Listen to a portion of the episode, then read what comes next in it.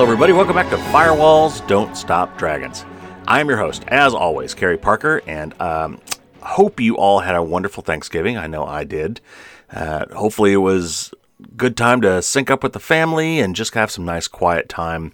Uh, I got a chance to go back and see some of my family, which is always good. Don't get to see them often enough, so it was good to be able to get up there with my, my daughters and I. I uh, hope you had a great Thanksgiving too.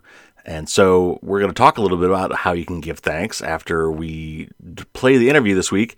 And because I was busy this week, I haven't had a chance to do a full podcast. But what I wanted to do was go back and replay an interview I did with Daniel Davis at DuckDuckGo. And it's about mobile security and mobile privacy, something that is so, so important today.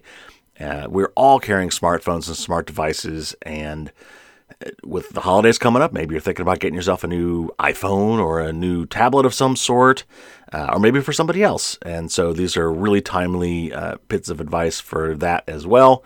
So I wanted to kind of go back and redo that, and it was a great interview. Love to have Daniel Davis on the show. Definitely a friend of the show. We'll have to get him back sometime soon. Uh, in the meantime, though, let's go back, wind back the clock a little bit, and talk about mobile security and mobile privacy. It was a great interview, and uh, it's really time to bring him back now. Hey, and today we're welcoming back Daniel Davis, who is a community manager at DuckDuckGo, a company that is helping users take back their privacy, not just when searching, but on the wider internet as well. Welcome back, Daniel. Hello there. Hi, thank you very much for inviting me back. It's great to be here again. Now, before we start, if you would, just uh, remind our audience who DuckDuckGo is and what they're about. Uh, DuckDuckGo is originally a, a private search engine, so you can search on the web anonymously, you know, without people tracking you, without your um, searches sort of being tied to personal profile or, or, your history being stored or something like that. But very recently, in fact, this week, we've just branched out beyond search to provide an app and an extension for people to protect themselves when they're going away browsing any website. So we're becoming the privacy company. Fantastic. And we'll definitely get into that a little bit later when we're talking about our tips and recommendations and stuff. We definitely want to talk about that one. Um, all right. So I brought you on today because I want to talk about mobile privacy and security. Um, you know, we talk a lot about c- computer security on the show and in general, but, uh, you know, I'll bet I don't have any hard stats on this, but I'll bet that most people spend more time on their smartphones than they do on their computers these days. Um, oh, do you have any? I don't know if you know have any stats on that, but I don't have stats, but I totally agree. But not only that, but the uh, the phone collects much more personal data um, about you than your PC does. Yeah, yeah, for sure. And I, you know, and I don't think a lot of people have that. You know, they have understand that instinctually. I think that's part of the problem with a lot of what we're dealing with when we're trying to talk cybersecurity and privacy is, you know, in the physical world, we, we kind of have a notion that someone's watching you or, or, or that we need to protect something. You know, I talk about, you know, how we're kind of used to the inconveniences of physical, physical security. When you leave your house, you lock it. When you leave your car, you lock it. And, you know, if you have a purse, maybe you hide that in the trunk or, you know, a laptop or something like that. So we're kind of used to that, but because it's all virtual and because it's all cyber, there's just not the same instinctual feel that people have when it comes to, uh, you know, in the cyber world. Mm-hmm. Yep, yep, totally agree. And and people have this thing about, you know, well, but I've got nothing to hide, so I've got nothing to worry about. But uh, uh, whether you have something to hide or not, for example, some people may be fine with going to the bathroom with the door open or letting other people watch, you know, their bank account details. That's fine, you know. But we have the right to keep it private if we want to. Uh, and in the same way, you know, I close my blinds at night because I don't want people peering in. Doesn't mean I've got something to hide. It's just I have that right. And uh, privacy online should be just as simple. Yeah, I totally agree. And, and I've brought this up before, but I haven't mentioned it for a while. But if you haven't seen the the Glenn Greenwald talk on the TED talk on privacy, it's a great one to watch. And he talks about some of those things. And one of the things he always ends up with is, you know, people say, "Oh, I got nothing to hide." You can, you know, I don't care who reads my email. And he's like, "Okay, well, I'll tell you what. Why don't you give me your email password?" And he said, "No one's ever taken him up on that." I wouldn't. exactly. All right. So uh, there's a lot of aspects to this, and uh, you, you have already touched on a couple that I that I think the people don't really have the grok when they're thinking about smartphones. There are so many personal details that we have, and if it's not stored on your phone, it's accessible through your phone. Um, it's just amazing how much how much information is there, and of course today, you know, information is the new oil, as, as they like to say, right? It's it's a new commodity that we're all trading in. Uh, and so all these marketers and of course governments and other people too want to get a hold of that info as much as possible. And those are just ripe targets. So we're going to be talking about that a lot today. And uh, I think we're going to blow people's minds a little bit because there's so many different ways that that information is vulnerable. Uh, so let's get into that a little bit. Um, let's let's talk about tracking. There's so many so many ways that you can be tracked with your smartphone. Let's let's start ticking all off. Wow. Okay. Where do Yeah. we start? Um, well, well, first of all, when we're browsing the web, I mean, I think more and more people are getting familiar with tracker blockers. Um, we did a, a survey uh, not too long ago, and we found that there's, a, a noticeable increase in people who are both aware of and doing something about the sort of pervasive tracking online. This is mobile and desktop, but but I think you know the, the concept is the same. Um, we found that uh, 24% of the American adults that we surveyed are doing something to stop tracking. Uh, for example, installing a, a tracker blocker. Uh, for example, um, there's a, a settings in the browser as well that you can change, privacy protection settings and things like that, or you know deliberately using private search or private mode. So more people are aware of it and taking notice. And the most obvious one is through visiting different websites. Yeah. And it's obvious because we see something we we looked at I mean, a few minutes ago coming up on a different website in an advert. So, whoa, hey, you know, how, how do you know that? That's, that's a bit creepy. Um, we know, well, actually, maybe people don't know, but the majority of this is coming from Google related um, trackers and, and ad networks. So a study by Princeton University, uh, which I may have mentioned last time, showed that uh, 76% of um, top websites, the top million websites they went through, have some Google code on them, which can be used to, to track you around. Uh, and that could be through AdSense or you know or whatever, uh, or Google Analytics. Um, the next uh, largest proportion was from Facebook, and this could be from just something simple, looking like a, a like button, but still that's Facebook code, which they can use to, to get data about what website you're viewing. You know, you're viewing this product, and then you go to another page, and okay, if we remind that person about the product, they might be more likely to buy, and you know it'll come up in your Facebook feed. So those are the most obvious ones that we see, and therefore people who do some, do something about tracking tend, I think, initially to focus on that, installing a tracker blocker, um, which is what we just released, or using a, a browser which has some inbuilt uh, blocking uh, features in it. What I, what I don't think a lot of people realize is that Google, you know, people think of Google as a search company. Initially it was, but 90% of their revenue, I think I read, it comes from advertising. They are an advertising company. That's so their their thing is they need to know as much about you as possible because the more they can target those ads to you, the more they can charge for their ads. Right, yeah, and, and they are now, I think, the biggest digital advertiser. They make up, uh, I'm going to have to uh, double check this, but um, there are stats out recently showing that the, the vast majority of online digital advertising is now coming from either either Google or Google and Facebook combined. Um, yeah, Yes. it's amazing. It's a duopoly, uh, I think, basically. And and change, no matter what, what they say, change from within, I think, is going to be very hard. So we have to vote with our feet. We have to do something about it ourselves. Absolutely. Yeah, and, and ad, advertising, uh, ad blockers, and, and there's obviously this kind of this cat and mouse game going on with ad blockers because first there were the ads and then there were ad blockers and now they're ad blocker blockers and there are these sites that, are, you know, they're detecting that when you're blocking their ads and there are some of them are refusing to show you content. Some of them are asking you to whitelist their sites and let the ads through. It, you know, it, it reminds me of pop-up blocking back in the day. You know, Yeah. it's it's it's just it's just gotten out of hand but you know it's just like the next round of the evolution of you know this ad based web model that we have Yes, um, this is probably. I just want to raise a point actually. So um, there is also a lot of confusion, I think, between ad blocking and, and tracker blocking. Mm, yes. And and we like to make the distinction because ads in themselves, I don't think are a bad thing. We go, we get our revenue on the search engine mostly through ads. They're non-tracking ads. Um, they're not based on a profile or history. They're based on what you've just searched for. That word you search for a car, we'll show you an advert related to a car, um, and it's working. We've been profitable for for uh, several years. We would like to see more companies use the same model, uh, and so yeah, blocking ads completely, I think, is kind of going to hurt the web that we rely on and we get so much uh, enjoyment and information from for free. It's the ads that track us and follow us around and that are, are very invasive, I think, that are the big problem. Um, so yeah, we, we in our, our company and our, and our software, we try to target tracker blocking rather than just blanket ad blocking. I like to uh, the the analogy I like to make is it's active versus passive. In the old days, when you saw a billboard, the billboard didn't see you, right? right?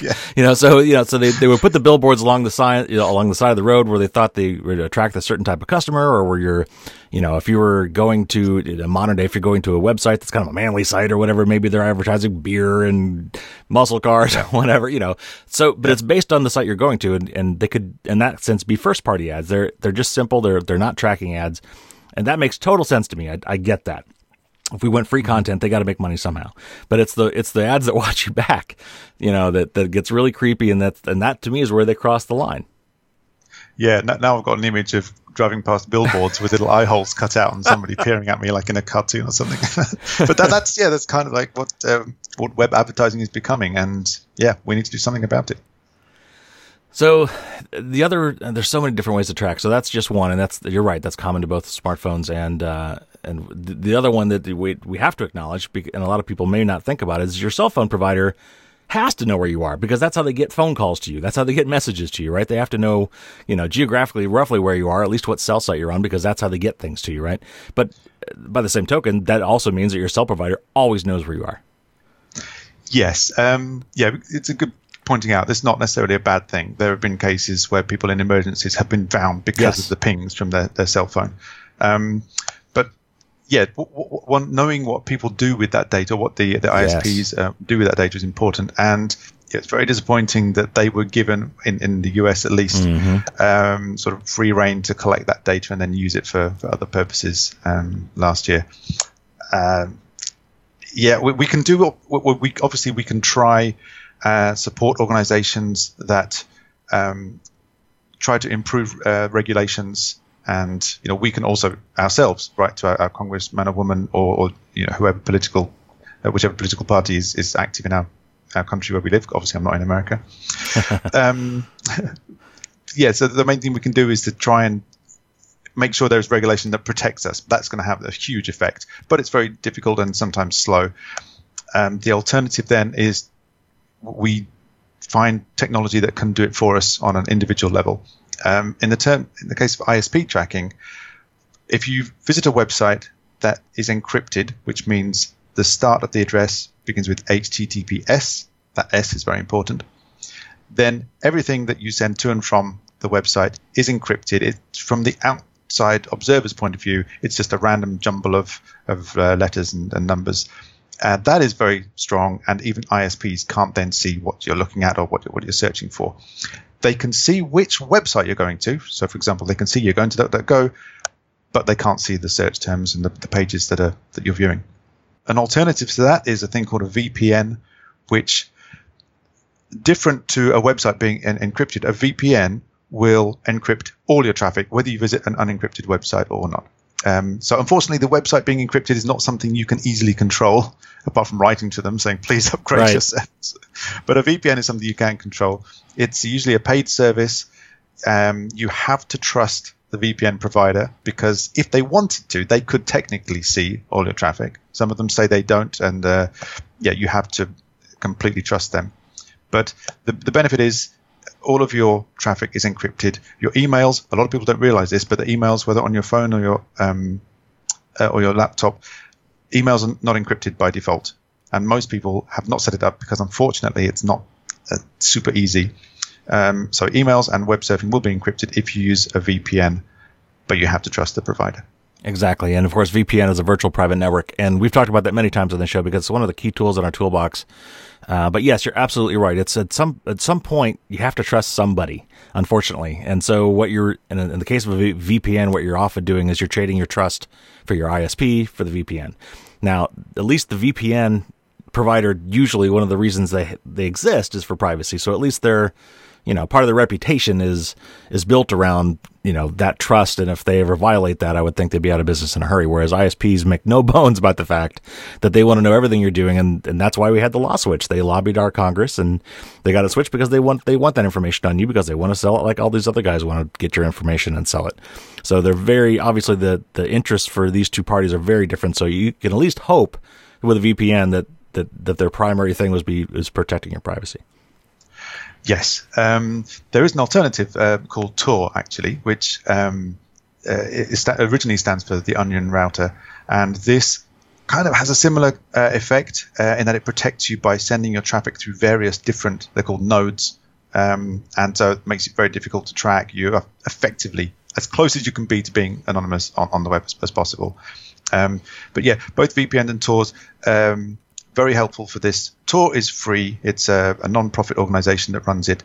VPNs are paid for, But I think it's important to understand that with any service, especially um, privacy related service, you have to know where their revenue is coming from. It could be from some uh, yeah, advertising that is not using your personal data. It could be through paid subscription. If it's neither of those, then it could be they're just taking your data and selling it uh, right. without you knowing. So be very wary of, especially VPNs that are free. It might not be maybe free dollars, but it might not be free in other means. Absolutely. Yes, absolutely. So, so there's a couple ways we've been tracked. Now, there are some other wireless mechanisms, some local wireless mechanisms by which we can be tracked with the Wi-Fi and Bluetooth. Uh, talk to us a little about how that works. Um, in the case of Wi-Fi, um, it, it, it's called triangulation, and any website can work out where you are. Uh, there's a thing called a geolocation uh, API, and the website doesn't have to sort of do anything with the Wi-Fi technology. It's all done in the background by the browser. But the browser can um, use your Wi-Fi to work out where you are. Uh, and it might combine that with, for example, the 3G uh, data as well, and now possibly Bluetooth as well. So if it knows the location of a particular Wi-Fi hotspot, and you're connected to that hotspot, then it can assume that you're very, very close to it within a, a few meters to it. And so that's how you can get uh, very good um, location data even when people are inside a building. Uh, if you combine that with 3G, then when you leave that uh, that Wi-Fi hotspot area, they can still work out where you are because you sort of tran- transition to a 3G network. The 3G towers, obviously, we know the locations of those. So yeah, it's very easy to pick up your location um, through various means. Just switching one of these connection methods off won't necessarily stop services from knowing where you are. And if you, uh, you know, part of the, how Google Maps was done, and this was actually a controversy back when they did it, is they had Google had these cars, and they still do, driving around with these little funky rigs on top, you know, taking all these 360 pictures, you know, so they could have those great, you know, put yourself in the map kind of things and look around. Uh, one of the things they were doing, they were scanning for Wi-Fi signals and recording. You know, all that. You know, think think about it right now. If you go to your your neighborhood or whatever, and you flip open your phone and you look at all the available Wi-Fi networks, that list is fairly unique to where you're at, right? Your your home almost shows up because you're close to that, but your neighbors are nearby, and if you if there's 50, you know, 15 things on that list, you know, that's probably pretty unique to where you're standing. So I, that's that's one way that's one way they could do it. They're actually keeping track of, you know, if you see this list of 15 you know websites with these names like Go Boilers and and ParkerNet and whatever, then you're probably standing at, you know at, outside my house. Um, it's creepy, but it's just amazing how much you know how easy it is just to snurf up all this data and then use that data for for these kind of purposes. Yes, and we enjoy like free data storage, and we sign up for a service, and they give us five gigabytes of storage free or something, which is wonderful um, because data is, storage is now so cheap. But the flip side is that yeah, any company now can store huge amounts of data that we, we just can't imagine um, very very cheaply, very very easily and obviously connection speed as well. It can be sent, it can be scattered around the world. So that data might not necessarily be stored in one particular country, so it's not subject to one country's uh, privacy regulations. So there's uh, there's a one more thing about the Wi-Fi tracking I wanted to mention, and that is, uh, and you brought this up to me, the the MAC address. Um, MAC address broadcast and randomization. Tell us what mm-hmm. you know what what the problem is there and how they tried to solve that. Um, every device has a thing called a MAC address, MAC address, and it's effectively it's kind of like a serial number for the device that you're using, um, and that is exposed, so it's possible um, at, a, at, a, sort of low level for the ISPs, for example, to see what or, or uh, a Wi-Fi hotspot to see what the MAC address of your device is when you connect. If you then track um, devices in a different area and you find something with the same MAC address, then you know that it's the same device and very likely the same person. So again, it's another way of seeing uh, somebody moving around connecting to different services. Obviously, over time, that builds up a very detailed pattern of, of one particular individual's uh, activity. The way to prevent that is to randomize the MAC address. So the, the, the operating system of the device can send out a different random MAC address each time it connects to a service or each time it, it's switched on. That's called MAC address randomization.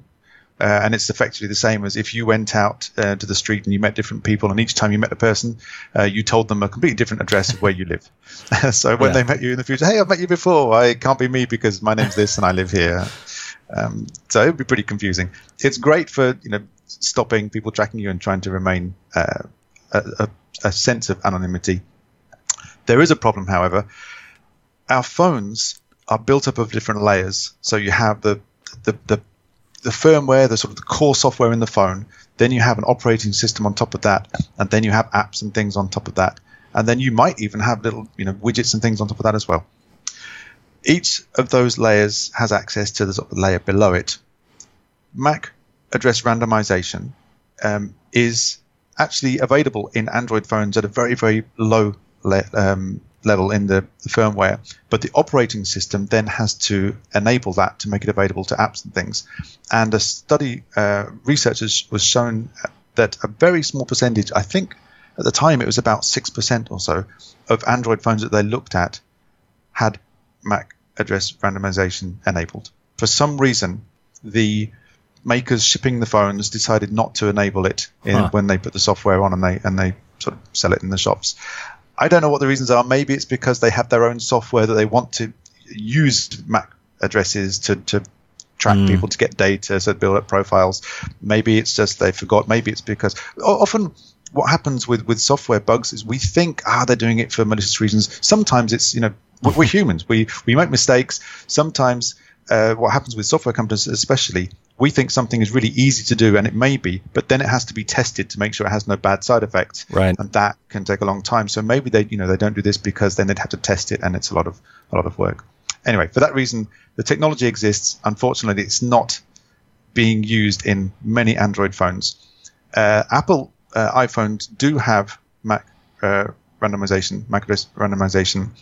However, there are other sort of identifiers that the phone emits that can be used for the same purpose. So the MAC address might be different, but there might be another identifier that is the same. A, a quick tip for people actually one um, identifier is called the uh, ad ID. I'm just going to double check on my phone here. It's possible for people with uh, iPhones and iPads to reset that. So hmm. within the um, settings on an iPhone, there is one uh, called privacy, an option called privacy. Mm-hmm. Um, and then within there, you've got um, a section called advertising, and you can reset the advertising identifier. Can you turn it off completely? Uh, you can't turn it off completely. No, uh, you can only reset it. So huh. it exists. It's there all the time. You can limit ad, ad tracking. There is an option to limit ad tracking, and it's in the same uh, section of the settings. Uh, you cannot turn it off completely. And this advertising identifier, I think it's shared with app developers, third-party app developers.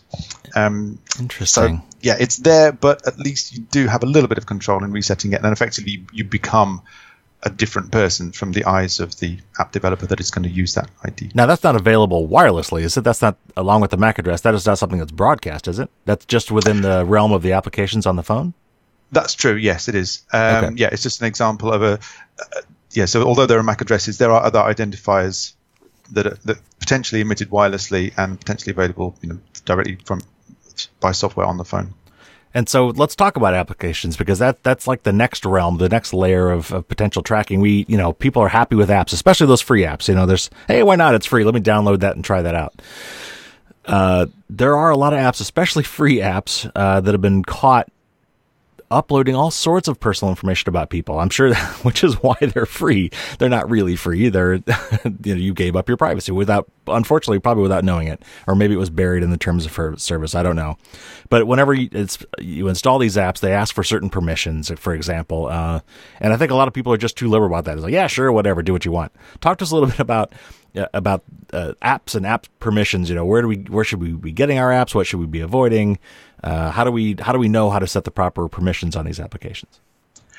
Yeah, that's a very good question. Um, so let's, from the point of view of the developer, I'm a developer. I make an app. I put it in the app store. So why have I done that? It might be a hobby, and I just want people to use it. Uh, it might be because I want you know, to, to a, a career in this, uh, and it might be because I want it as a source of revenue. And if it's a source of revenue, you can either try and sell it, but people are used to free apps now, so that might be difficult. You can put it out there for free and offer in-app purchases or subscriptions. You can have advertising on it, um, which is very visible, so we know that you know we can see the revenues coming from these ads that appear. Um, you could also sell that data to third parties, so the users aren't affected; they get a free app with no ads, but in the background you're selling the data and getting revenue that way, and I, that happens a lot. We saw a case of this actually um, just a, a month or two ago um, where actually Thanksgiving. So there was research done uh, showing that families that voted for opposite parties spent less time together on Thanksgiving. Okay, and Hmm. that in itself, yeah, it's quite interesting. That's, that's a good story. um, but what sort of came out because of that story was, hang on, how do they know this? and they looked into it, and it turns out these researchers had managed to get hold of this um, da- uh, data, which is you know, legally available, um, which provided them with 17 trillion location markers, so 17 trillion location data points, which was collected from 10 million phones. Oh my now, God. These these researchers, they didn't obviously, you know, go to, to 10 million people and say, "Can I have some of that data?" Um, they, they, they, I don't think they did anything on themselves. They went to a company called SafeGraph, which has got this data, and SafeGraphs themselves aren't making the apps; they're buying the data potentially directly from app developers, or potentially from it's from another third-party company who is you know, getting it themselves from um, the data from uh, app developers. So when we install an app, first of all, I doubt very many of us read the terms and Sure. conditions, and I'm, I'm guilty of that as well. But even if we do, they're very often filled with very very vague Yes. wording. You know, we may use your your data, um, and they What- may say they try and anonymize it Oh, sure. uh, which you know in an anonymous fashion, or you know we may share it with third party. We may try to improve the service by you know blah blah blah. It's very vague, and so if anything does you know come down to close scrutiny, uh, it, they they they can say you know well we, we phrase it like this, so you know li- technically it, it's okay, it's legal. Uh, in the case of this um, data, I want to go back to this data because it was fascinating. Uh, so, a further research was done about how this 17 trillion location markers from 10 million phones was uh, was accessed. It came from this uh, SafeGraph uh, company, and then what the researchers were able to do with that um, is work out that people who were located at a particular place between the hours of 1 and 4 a.m. Well, that's most likely to be their home. And so if you have two uh, phones and they're both together between 1 and 4 a.m., not moving in the same place, then you can kind of figure out they're uh, a couple or, you know, close family, especially if they're, you know, they're in that same location or in a house sharing. But anyway, you can work out that they, they live together. And then on Thanksgiving in particular, they looked at between 1 and 5 p.m. And again, they're looking at these location markers. And then when they see these uh, these these phones together between 1 and 5 p.m. on Thanksgiving, they can work out, okay, it's family or, or close friends, very Oh, wow. likely. And if it's the same places where they were at 1 or 4 a.m., they know that they had Thanksgiving at home. Wow. And, and that that's that is precisely that is a perfect example of the the kind of dot connecting that goes on by these companies that people don't think about. You know, I, you know they may think, oh yeah, Facebook knows this about me. Oh yeah, Google knows that about me. Yeah, Pinterest knows this about me. You know, but what you if you put all that together along with ti all this other metadata, you know, where you are, what time of day it is, who's near you, who's in your contact list, you know, when you when you combine all these things together, the the the amount of infer uh, that you can infer from that is just unbelievable. It is. It is. Um, there's another example actually. Um, there was recently. It came to light that there's an Android per, uh, permission, which uh, at the time you couldn't uh, not uh, allow it. um, uh, you can turn it off in the permission settings, and it was your activity, your current activity. So it could work out if you're at rest, if you're lying down, if you're walking.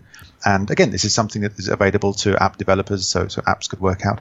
And a very good point was made on its own. So I don't really care if I'm, you know, people know that I'm lying down or I'm standing up or I'm walking. You know, it's, it's not, there's no sort of privacy risk there. And uh, fair enough, that's a good point. It's when you tie it together with lots of other data points, that's when the privacy risk is exposed. Uh, for example, location is very easily available to app developers from your smartphone. So let's say uh, the activity uh, data says that you're walking. The location data says that you're not actually going anywhere. So they could infer that maybe you're on um, what do you call it? The walking Treadmill? you can t- treadmill. Thank you. You can tell I don't go to the gym often.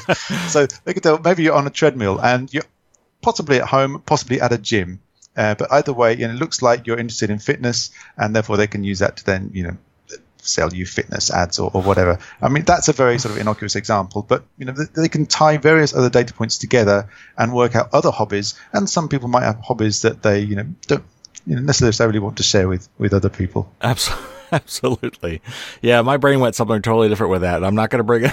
I'm not going to not going to tell you where it went, but I think you can figure it out. So yeah, I, I can exactly. see how you have the be. right to keep that private. Wow. Yeah. So th- this has been a big difference between iOS and Android for a long time. They've, you know, uh, Android has been kind of closing the gap in terms of these permission things.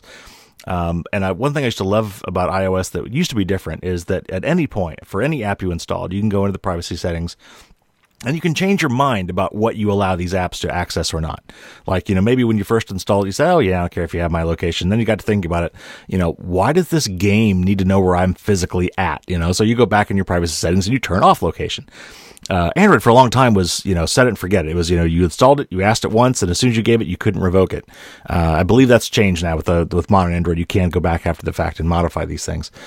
Um, but few people do, and I, I, wonder how many people actually question. You know, when, when, that list pops up, you're installing this app, and it, this app would like to do these 20 things. You know, would you are you going to allow that? How many people actually go through and think about each one of those?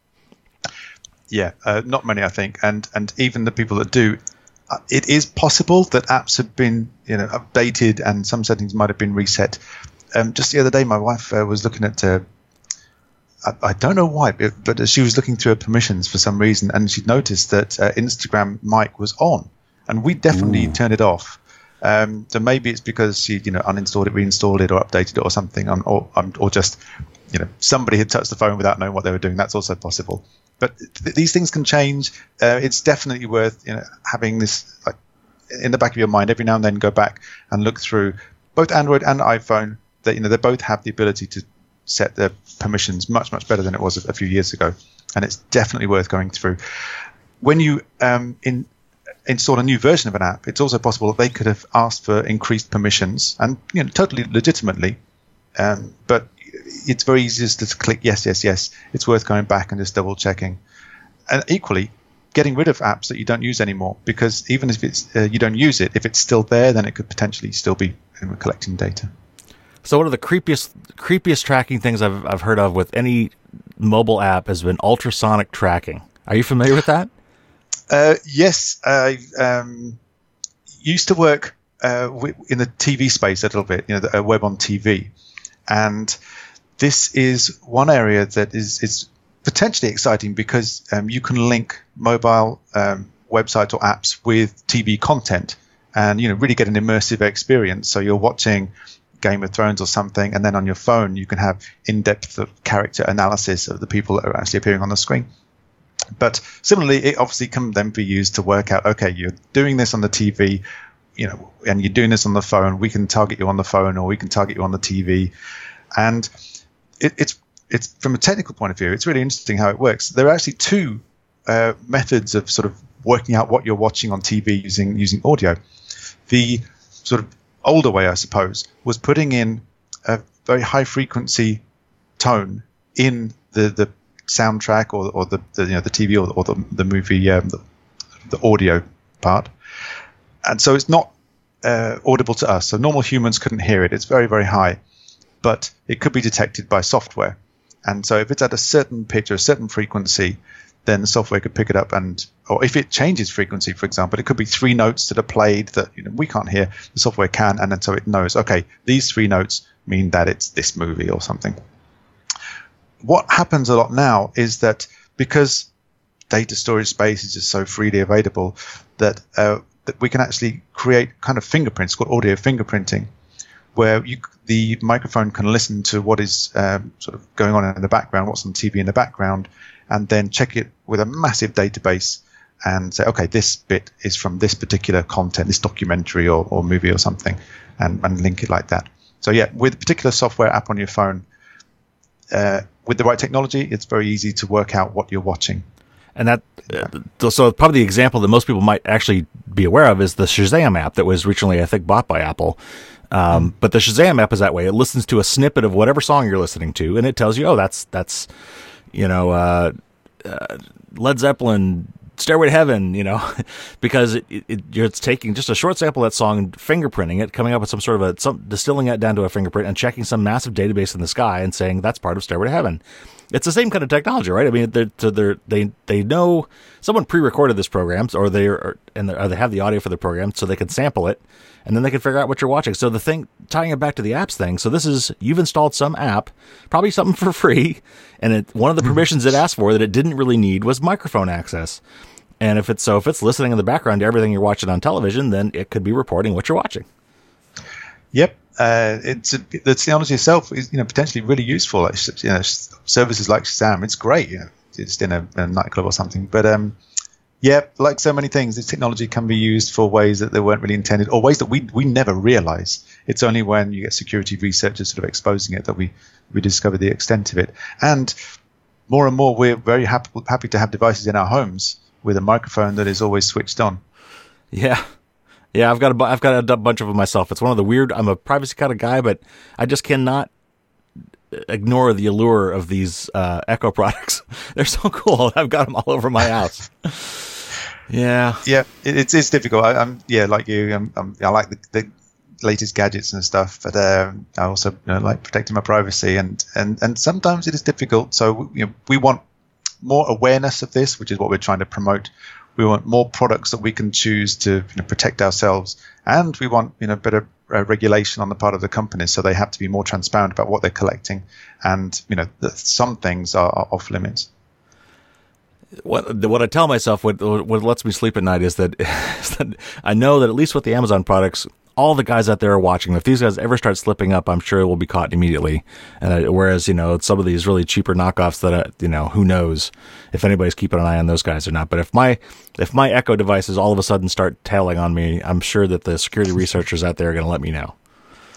yeah, that's a good point. Uh, I suppose with Amazon as well, for, from a, for a long time, they've been saying, hey, based on stuff you've been looking at, you might be interested in this. So we kind of have this feeling that, yeah, we know that they're using our data to try and sell us other stuff. Uh, it's when stuff happens in the background, like a weather app is then being used to sell us something completely unrelated through a couple of third-party data agencies. That's when um, it's a bit more worrying, and people, yeah, if they're not aware of it, then they're not able to do anything about it.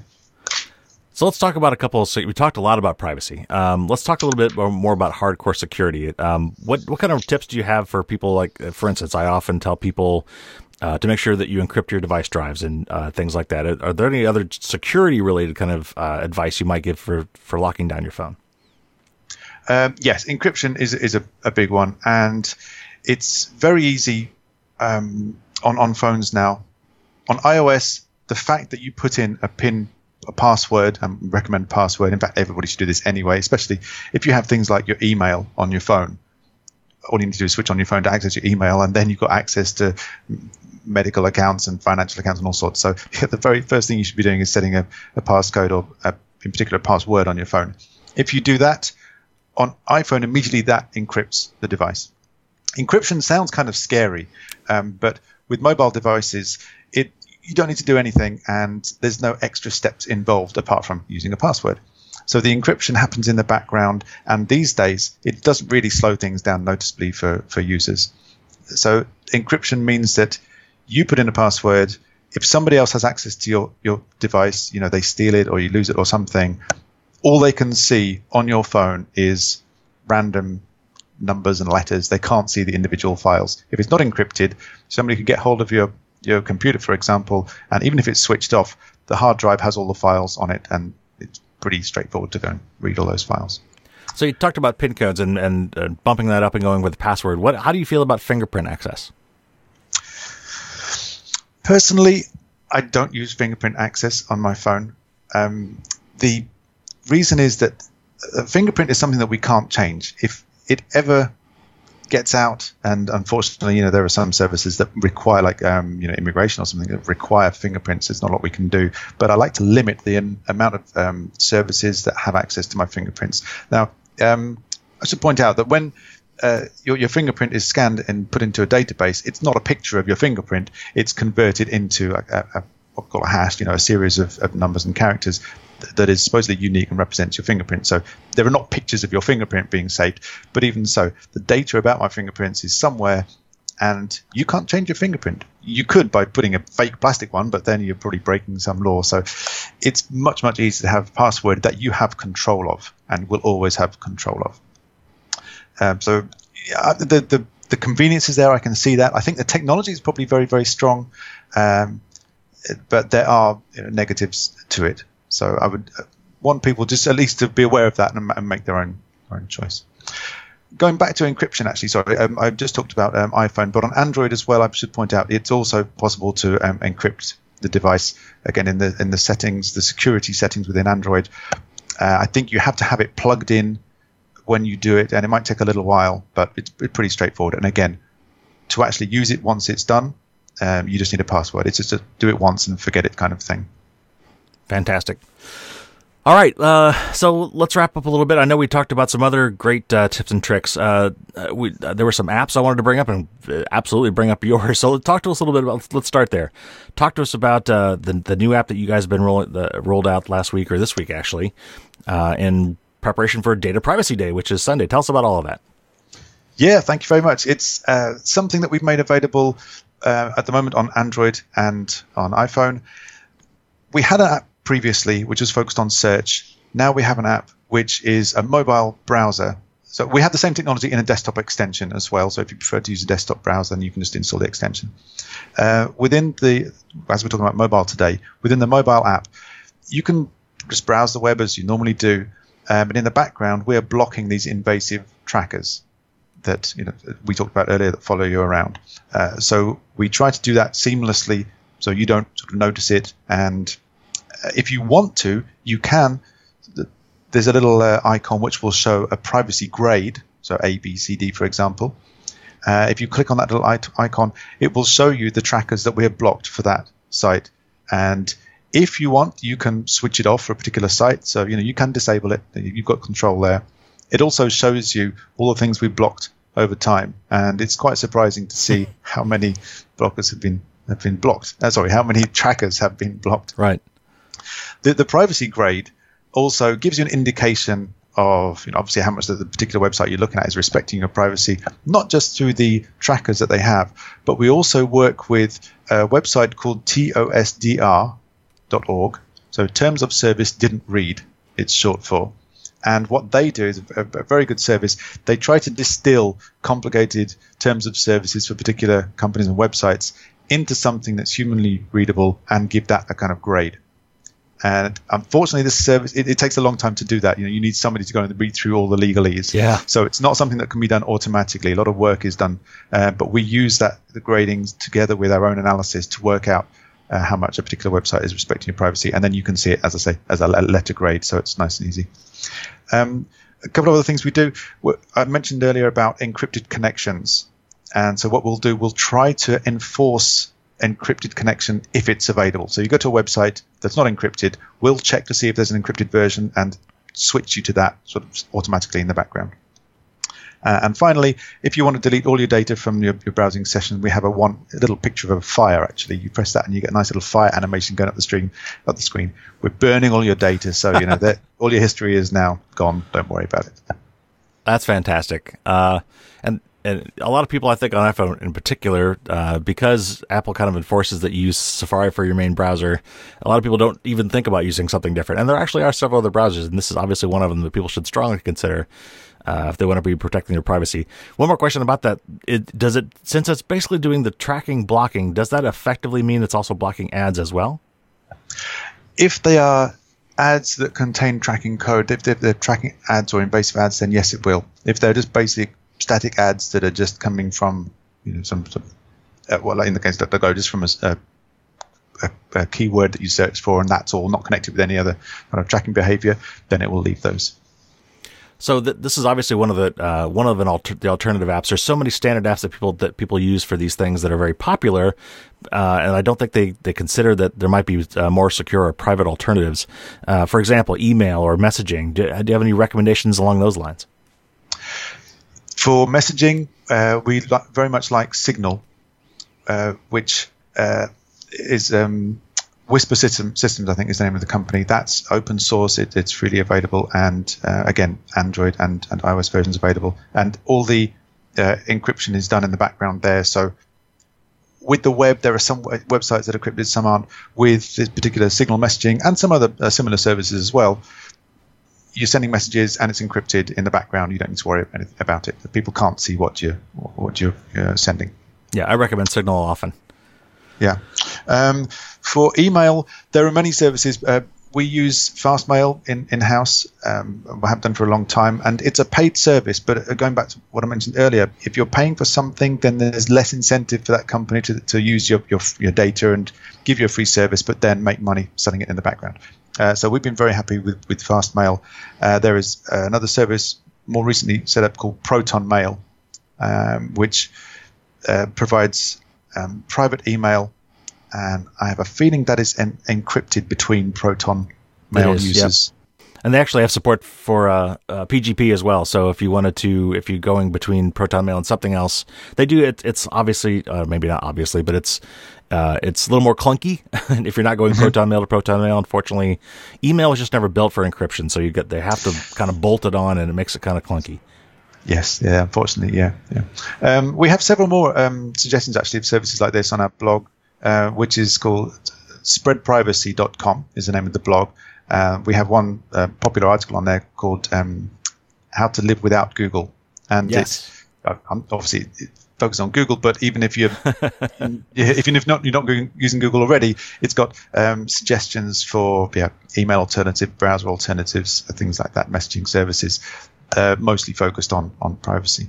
You've got actually one, several wonderful tutorials out on that site. I think uh, I don't know if they're all under that same umbrella, but you've been putting out all sorts of great tutorials uh, about privacy and things that are just that uh, I will definitely be putting the show notes for people to check out. Great, really, really great guides, and and your blog. You guys got a great blog. Uh, I follow it all the time. So uh, DuckDuckGo has done some really fantastic stuff, and they're obviously branching out and doing more. It's uh, it's just wonderful. It's great to see that there's companies out there succeeding doing these kind of things. Thank you very much. That's very kind of you to say so. Yeah. Um, also on the blog, we're talking about mobile today, and we do have tips for uh, mobile devices. Um, so we've got uh, various steps that you can do uh, with with screenshots to make it really easy to check permissions on your phone or set up things so you can be as, as private as possible. And yep, we're doing what we can. We're trying to help users. We're, we're trying to I- increase awareness, give people choice and control of how their personal data is uh, is dealt with online.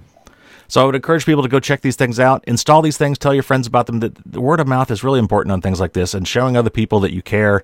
Uh, you know, it, uh, it's kind of like you know voting with your with your wallet. In this case, it's free, uh, but it, you know, showing people that you're dedicated enough to do these things and and give these guys some you know, be able to say that there's we have this many million users just helps. I mean, it help it helps. There's like a certain critical mass I think that are needed before these things kind of catch on, and so uh, I would highly encourage everybody to check these things out, install them, tell your friends and family about them. It's really wonderful. And Daniel, thank you very much for coming back on. That was extremely insightful, uh, and it was great talking to you again. We'll definitely have to bring you back in the future. Oh, thank you very much. Yeah, it's always a pleasure, and uh, I enjoy speaking to you, and uh, and all the rest of you, the, uh, the episodes that you've done as well. You've built up a great library of really useful information and guides for people at any level. I think. Well done. Thank you very much. Take care. Okay. Bye. One more time, I want to thank Daniel Davis for coming on the show. He's come on several times now and really need to get him back. So much fun to talk to. Always got some great information. And of course, need to plug DuckDuckGo uh, as a great privacy oriented search engine, uh, a really good alternative to Google. If you're still using Google as your search engine, I highly recommend you try just just try DuckDuckGo for a while. Um, will it be the same? No, it'll definitely be different. Uh, for one thing, it won't be tracking you. Is it as good. Google has been at this a really long time, and I'm not going to lie, they've got a great search engine. Um, but when you weigh that against what they're, you know, what you're paying for that with your privacy, to me, it's just a no-brainer. DuckDuckGo is a great search engine. And I highly recommend it. Just give it a shot. Uh, the best way to do it for your browser actually is just to download their browser plugin called uh, DuckDuckGo Privacy Essentials. That will automatically switch your search engine to DuckDuckGo uh, as well as uh, install a nice privacy oriented plugin for your browser. So give that a shot.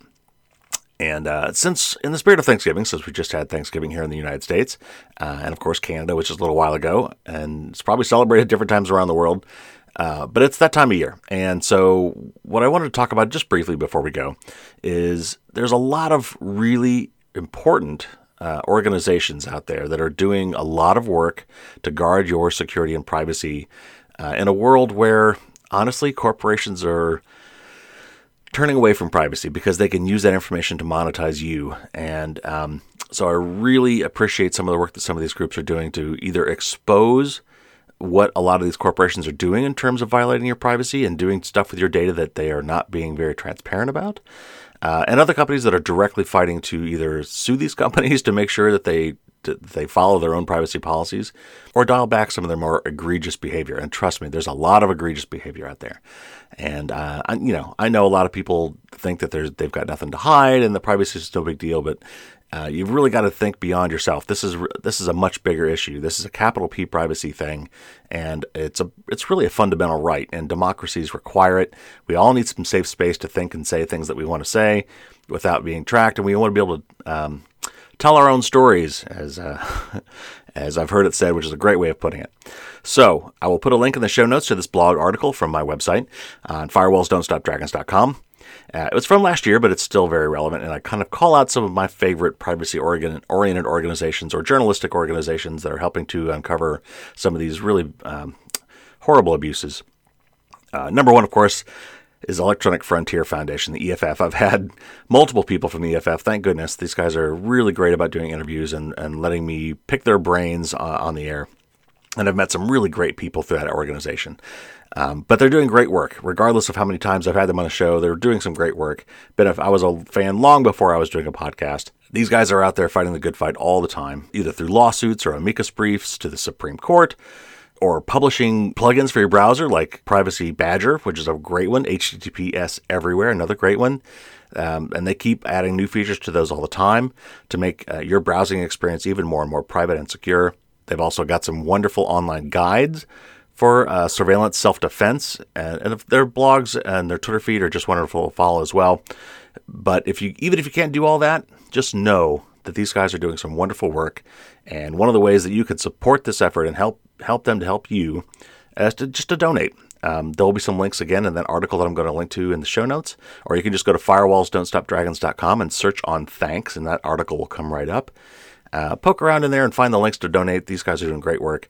Uh, some other groups you might want to look at that are on this list are uh, EPIC or EPIC, the Electronic Privacy Information Center. You can look maybe at Fight for the Future if you're if net neutrality is your thing. These guys are out there pushing really hard to, to try to bring back net neutrality.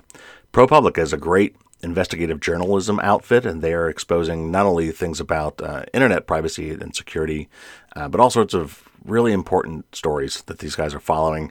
You might want to throw some money their way. If you're if politics is your thing, you might want to look into Common Cause, which is technically nonpartisan. Uh, it's about bringing us all together and trying to make our government function again. And there are several several others on that list that you might want to check out, depending on what your personal personal interests and bents are. So anyway, just want to make sure I called some attention to that since we just had Thanksgiving, and uh, this is a great way for you to show your support and kind of say, hey, I like what these guys are doing. Uh, I find this work is important. And you can spread the word and tell others too. And oftentimes they'll send you little stickers or T-shirts or something like that.